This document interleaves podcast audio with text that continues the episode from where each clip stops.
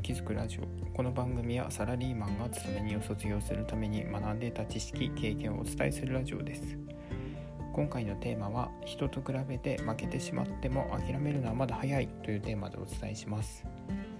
人と比べて勝った負けたを比べることほど意味のないことはないです。なんて話をしてもどうしても気になってしまうものではあります。で負けてか負けたと思った時にまあ、それを悔しいと思ってエネルギーにして奮起する人っていうのはいいですがエネルギーにできずに自分とは違う世界なんだなと諦めてしまう人もいます。ただ諦めにはまだはだ、まあ、諦めるにはまだ早いという話をします。うんとまあ昔ですが高校受験に失敗した友人がいました。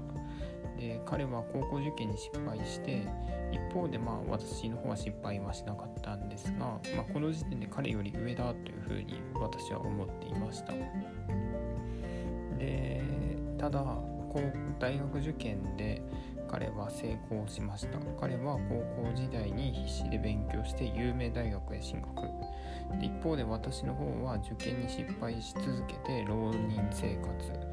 でした後に進学した大学もまあ地方の大学で彼よりもランクが下になってしまったなとちょっと思ってました。で就職浪人した彼ということで有名大学へ彼は進学しましたが結局就職浪人を彼はしてました。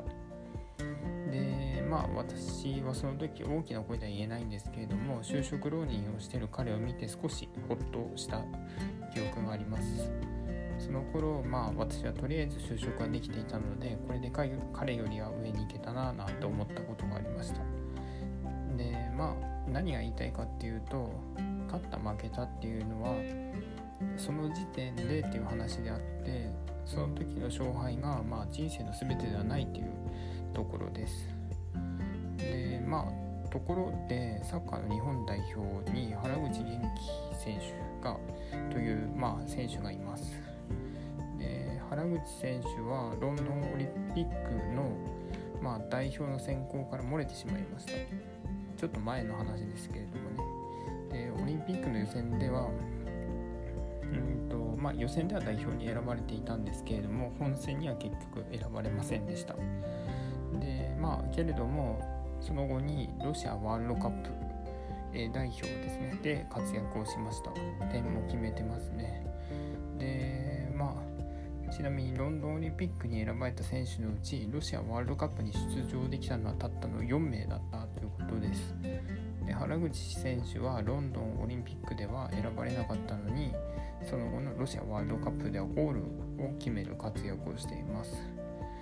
ロンドンオリンピックの時点で序列が下だと認識してしまってまあそこで腐ってしまったらロンドンあ、えっと、ロシアワールドカップで活躍することなんてできなかったと思います。まあ今回の話のまとめですが、うんと、勝った負けたっていうのは時間軸の点の判断判断でしかないということです。その瞬間を勝ったり負けたりするかもしれませんがその瞬間の勝敗を自分の全てだと思うのは誤りということです。なので負けていても努力し続ける必要がありますし勝っていてもそこの地位まあ地位うまくいってる状態に状態をおごらずに努力し続ける必要があるという話でした。